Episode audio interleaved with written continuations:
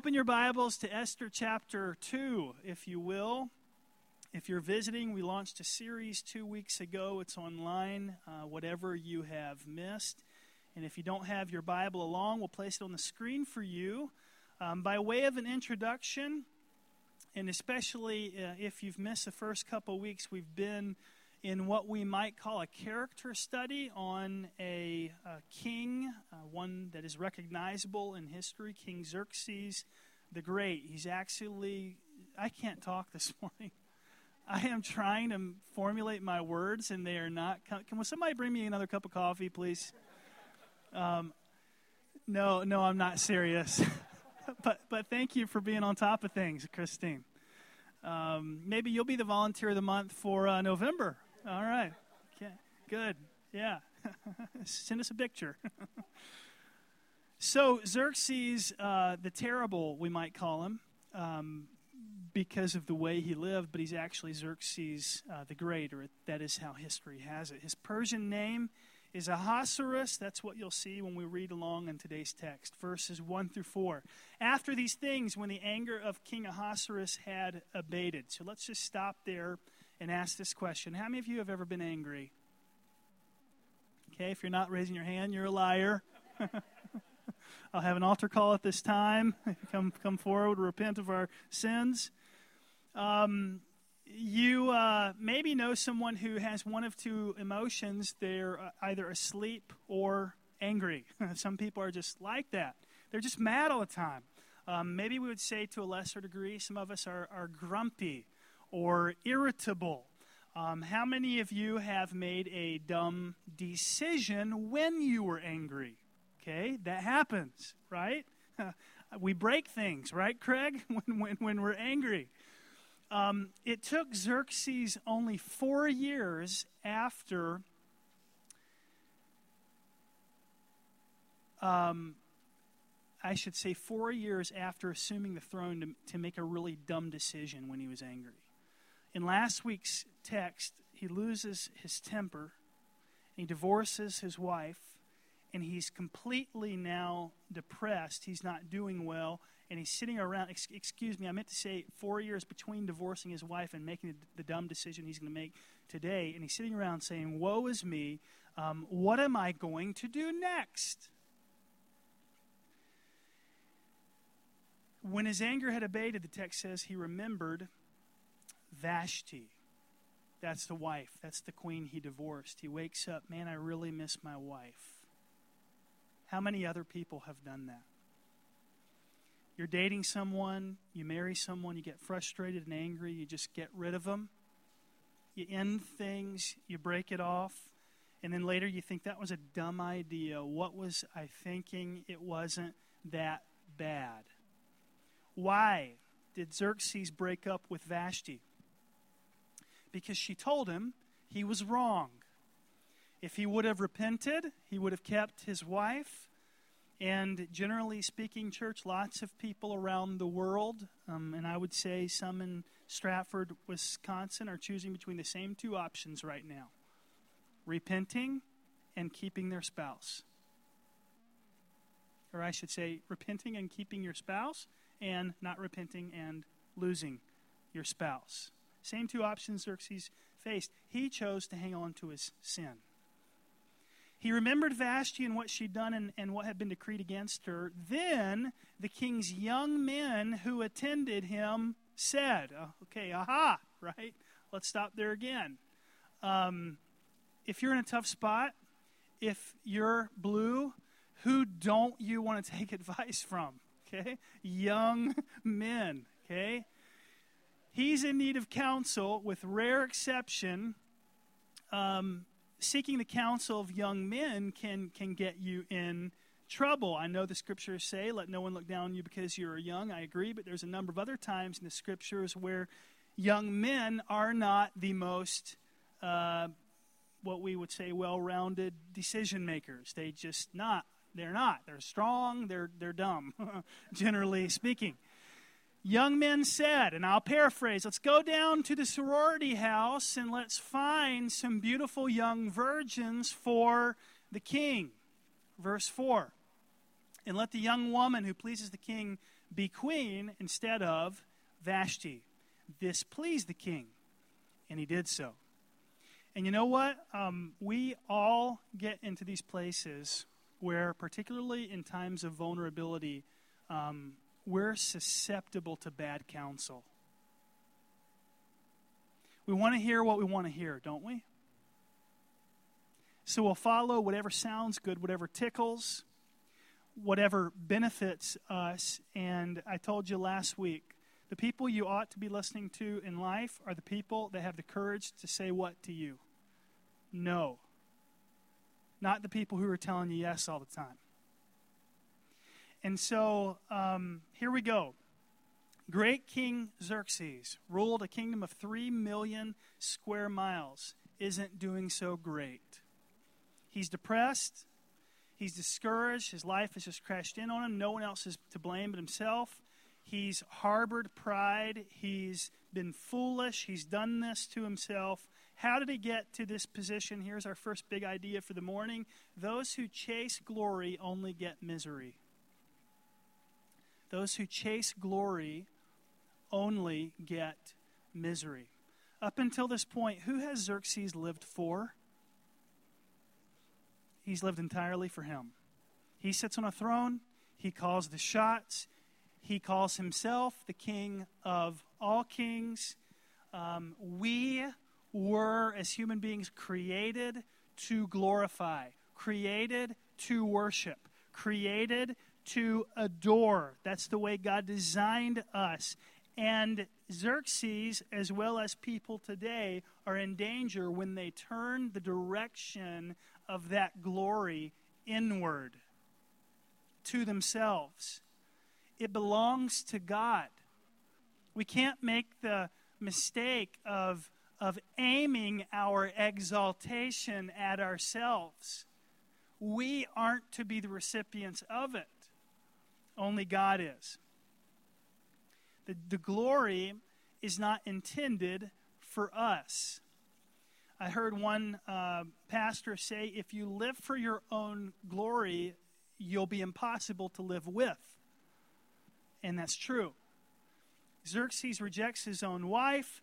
4 years pass. Herodotus, our extra-biblical historian, tells us that in those 4 years, he also lost a war. So Xerxes' father, Darius, the only military conquest that he did not make is he could not conquer, do you know this, Dwayne? The Greeks. Give Dwayne a hand. That is stellar history right there. Nice job, Dwayne.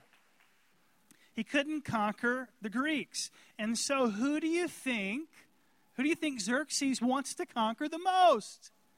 He wants to one-up Daddy-o, right? So he sets out to conquer the Greeks. That's the highest on his list of priorities. And he assembles the largest army, they tell us, in the history of mankind.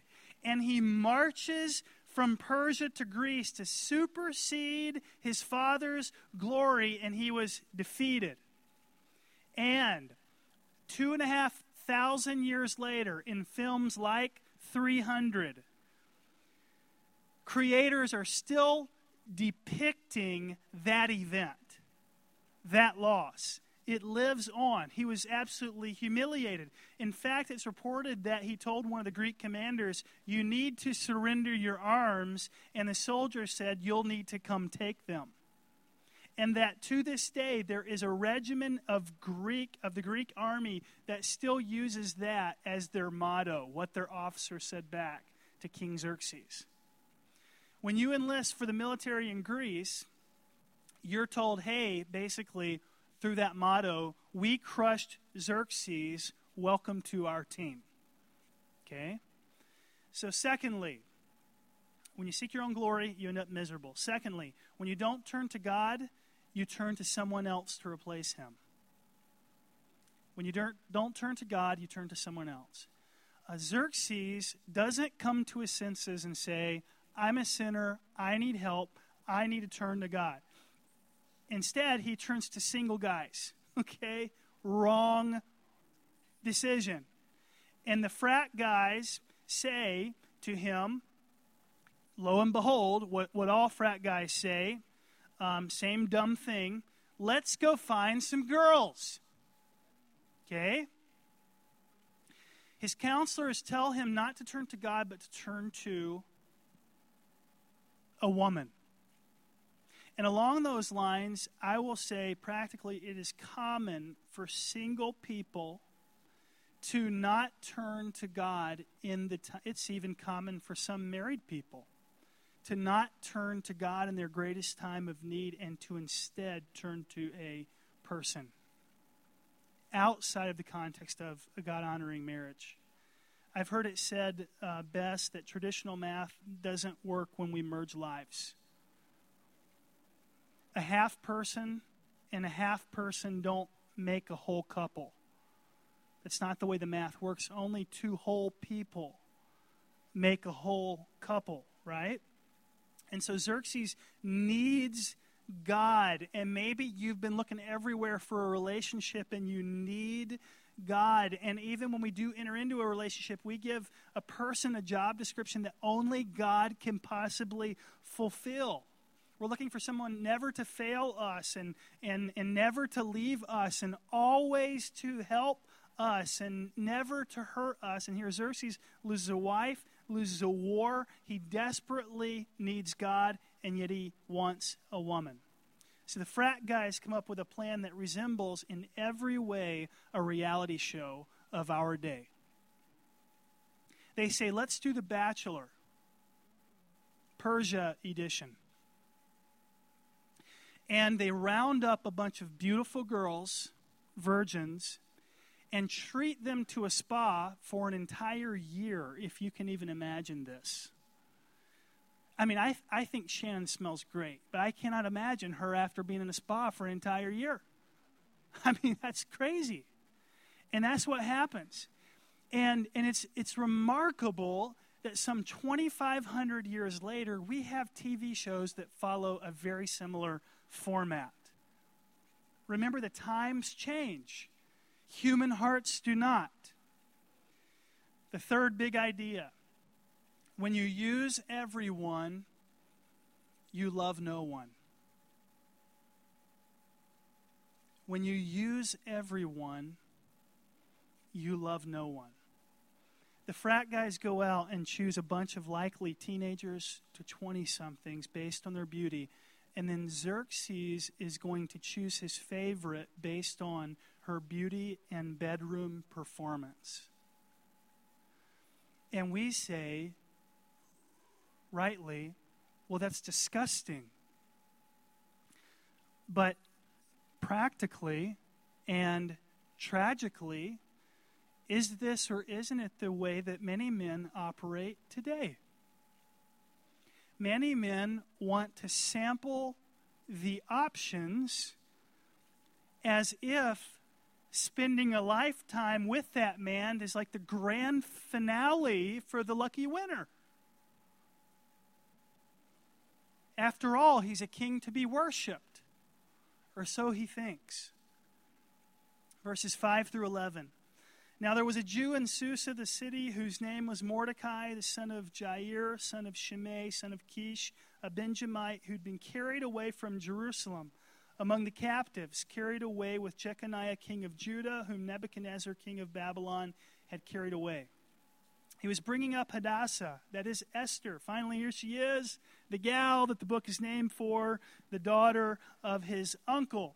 For she had neither father nor mother. This young woman had a beautiful figure and was lovely to look at. And when her father and her mother died, Mordecai took her as his own daughter.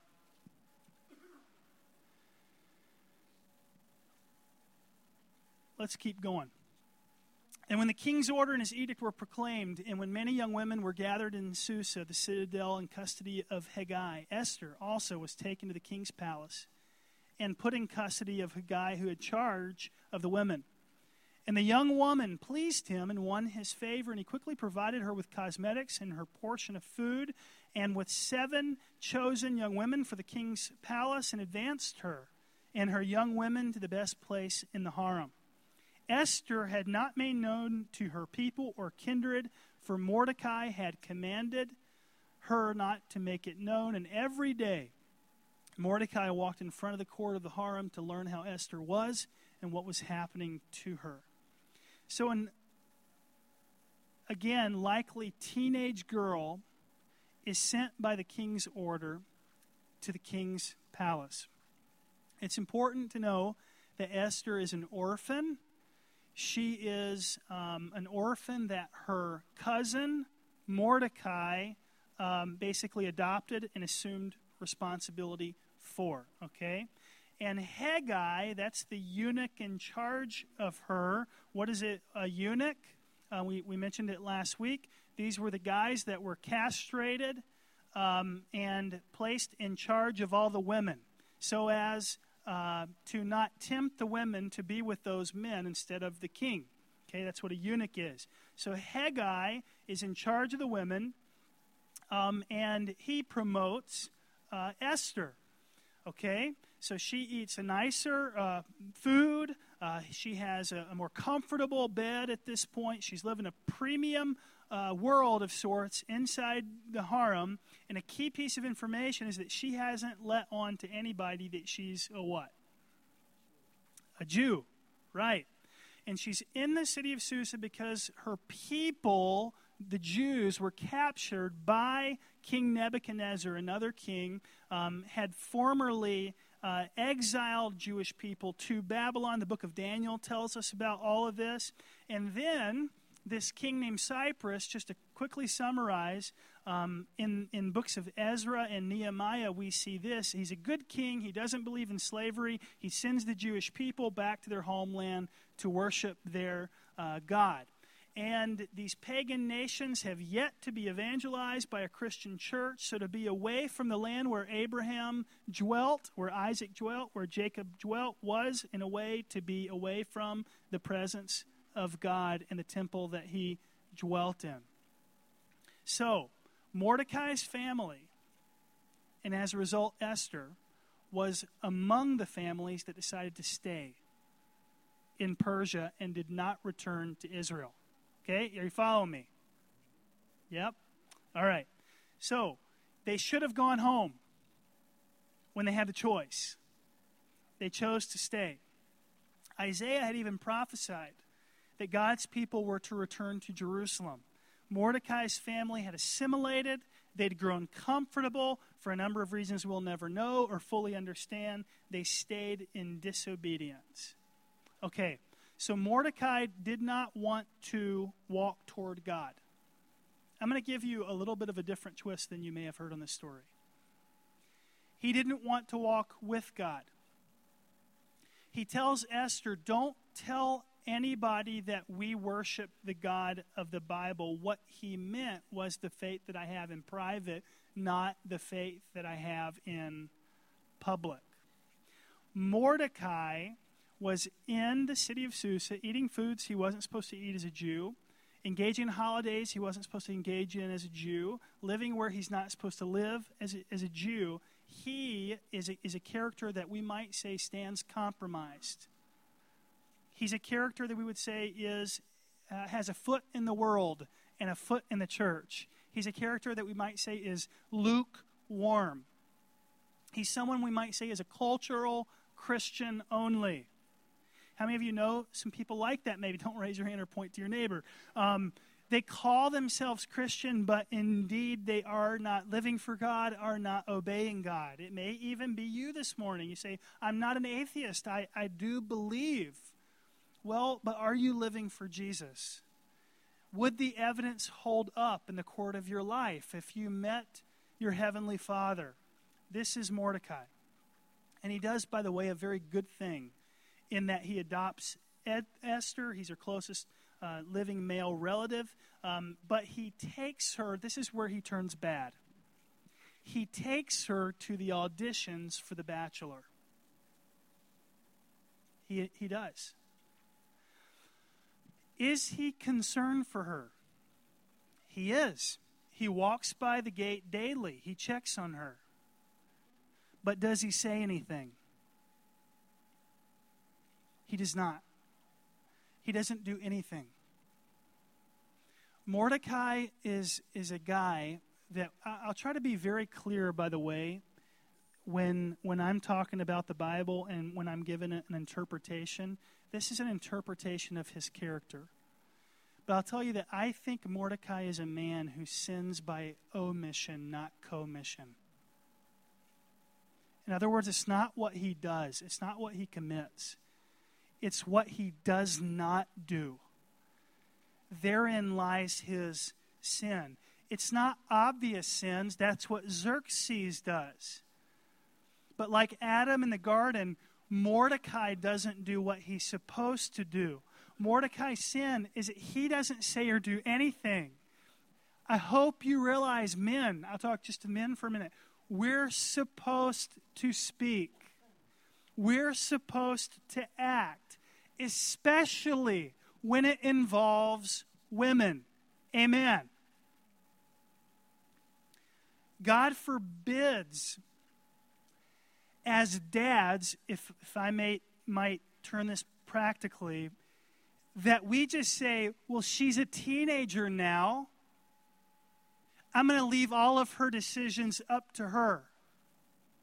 So I'm going to allow her to date a total loser that does not believe in God, and in so doing, I'm even going to condone premarital sexual relationships. Not in what I'm saying she should do, but in what I'm not saying she should not do. And because I'm really stressed out about it, I'm going to text her often. I don't want to make a scene, so I'm just going to walk by the gate casually.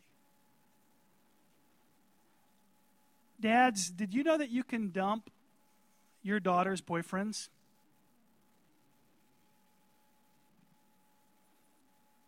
Did you know that you can dump your son's girlfriends? You absolutely can. I actually did that this week.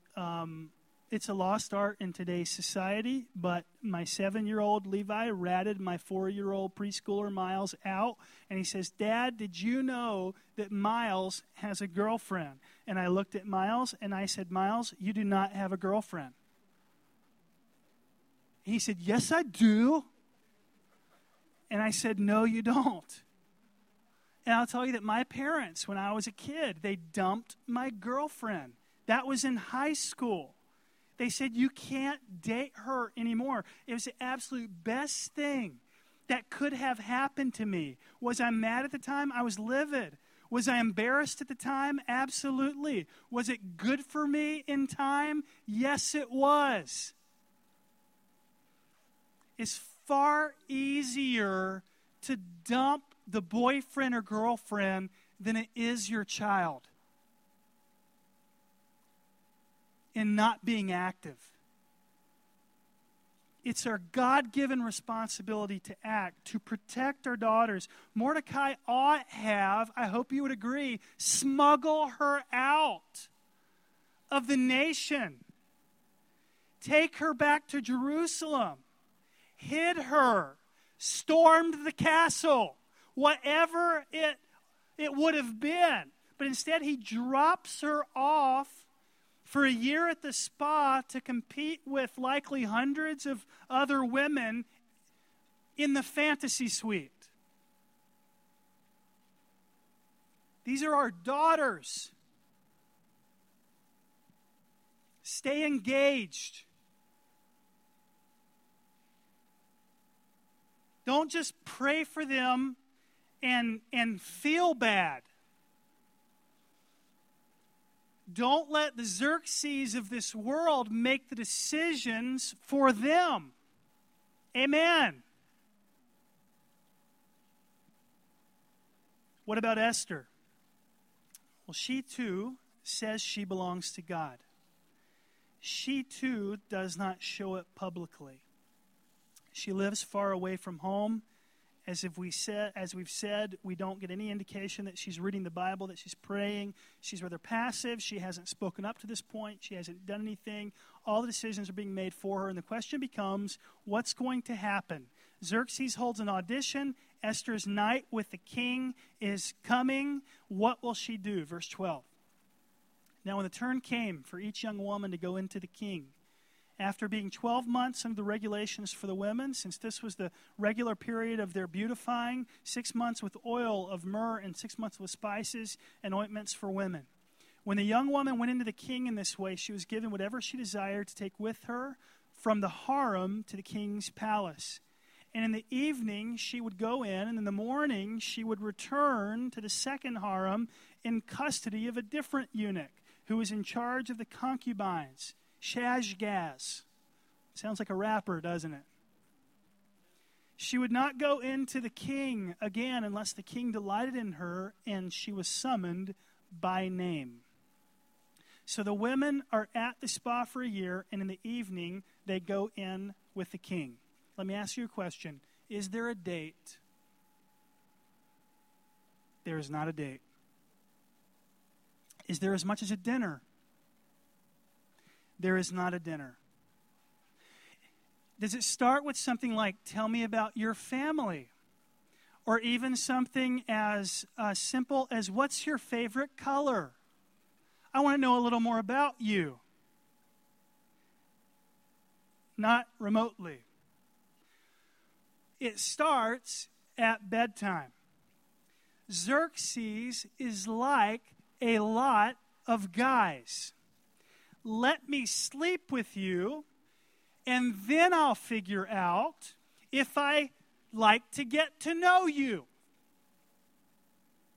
And if you could imagine the process, there's a line, again, possibly hundreds of women deep. Let's say Esther is 218, and she sees her date on the calendar, and if you please the king, then you're crowned queen, and if not, you may never marry or have children. You sit around and wait in the event that your name gets called to go and serve him again. And so the gals come in, and the gals go out, and the gals come in, and the gals go out. Do they have breakfast with the king the next morning? They do not. Do they go on a walk with the king through the forest on the castle grounds? They do not. You need to be dressed. You need to be out of the room by the time the sun rises because he is done. You may never see him again unless you're summoned. And we gasp. But how many men today treat women like this? I don't want to date her. I don't want to love her. I just want her to show up at night, leave in the morning, don't call, don't text, don't email.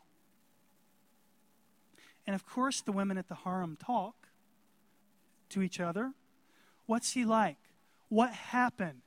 Can you imagine the complexity of the relationships at the house? And what's tragic is that some women in this day, like women in that day, will even compete for these kinds of men. Verses 15 through 18. What's Esther going to do? When the turn came for Esther, the daughter of Abihail, the uncle of Mordecai, who'd taken her as his own daughter to go into the king. She asked for nothing except what Hegai, the king's eunuch, who had charge of the women, advised. Now Esther was winning favor in the eyes of all who saw her, and when Esther was taken to King Ahasuerus into his royal palace in the 10th month, which is the month of Tebeth, in the 7th year of his reign, the king loved Esther more than all the women. And she won grace and favor in his sight more than all the virgins, so that he set the royal crown on her head and made her queen instead of Vashti. So Esther wins the bachelor. Is it a good thing or is it a bad thing? The answer is a complicated yes. Verse 18, then the king gave a great feast for all his officials and servants. It was Esther's feast. He also granted a remission of taxes to the provinces and gave gifts with royal generosity. They hadn't had a queen in 4 years. Here she is. It's everyone's time to meet her. National holiday, new queen. The media's there. Everybody's showing up. The king's handing out gifts. Esther wins. It's a tragic victory. And here's a question scholars have debated for a long time.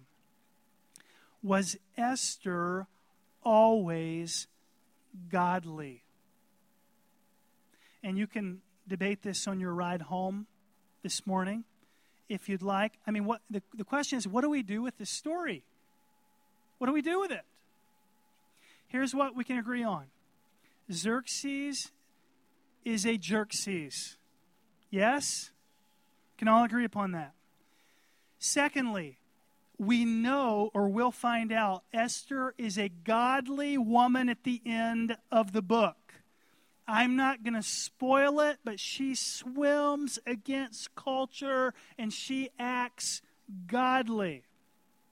But is she godly now at this point in her life? The Bible says she came in. The Bible says she came out. The Bible says she won. That's all we have. Well, what did she think? We don't know. What were her motives? We don't know. What did they do in there? Well, we think we know, but we don't really know. Esther does not give us the book a lot of details. We're not privy to feelings. All we have are facts. And there's three main interpretations. I'll summarize them for you. Number one, Esther was always godly, amazing from beginning to end.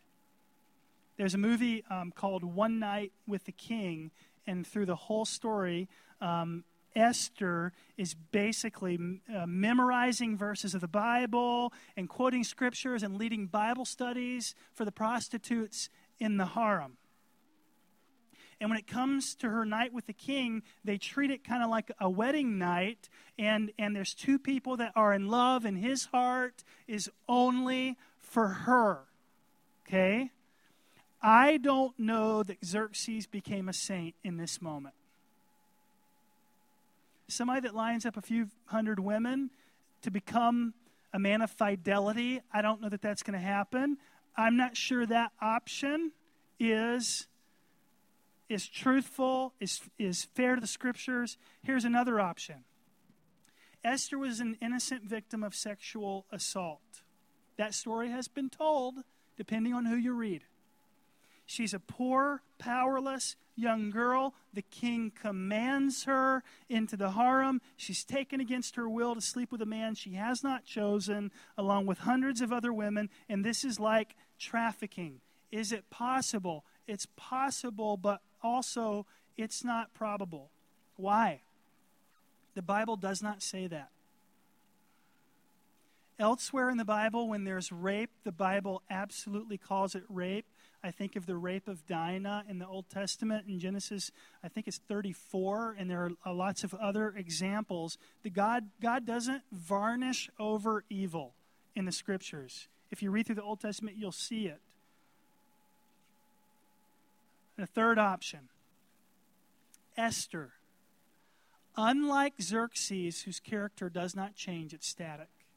Unlike Haman, who you'll meet in upcoming weeks, whose character is always evil, she has a dynamic character like most human beings. That is to say that she is not like the Virgin Mary early on in her life. And that like many of us, God sanctifies her over the course of time. The longer she's with him, the more she changes. She's halfway in the world, halfway in God's kingdom, kind of sinning, kind of obeying, kind of spiritual, kind of not. She's conflicted, and so are many people today, many in the Mill Church who call this their home. And I think it's a great option for us to treat Esther's character in this way. In the way that we ought to find hope in her story. God takes people that are not walking with him and he gives them grace. She's not reading scripture, she's not tithing, she's not walking with God, but God is walking with Esther. Amen. And through his hand of providence, He's working through the good and bad decisions that she makes. He's still with her. He's still patient with her. He's waiting for her. How encouraging is that? And you may say this morning, I'm here and I'm not walking with God. How encouraging is it to know that God is still walking with you, still loving you? You haven't been committed to him, but he's committed to you. You haven't pursued him, but he's pursuing you. That's who he is. And he's here today, and he's giving all of us grace, even though we don't deserve it. Amen? Amen. Let's pray. Dear Heavenly Father, I pray, Lord, that you would help us to respond to your nudging, to your convicting voice, to the Holy Spirit's act in our lives, Lord, that we would not rebel, that we would not be obstinate, that we would not walk or run away from you, God, but that we would see that you're here to help us, that you love us, that you are so different than Xerxes. And Lord, that we'll say yes to you. In Jesus' name we pray. Amen.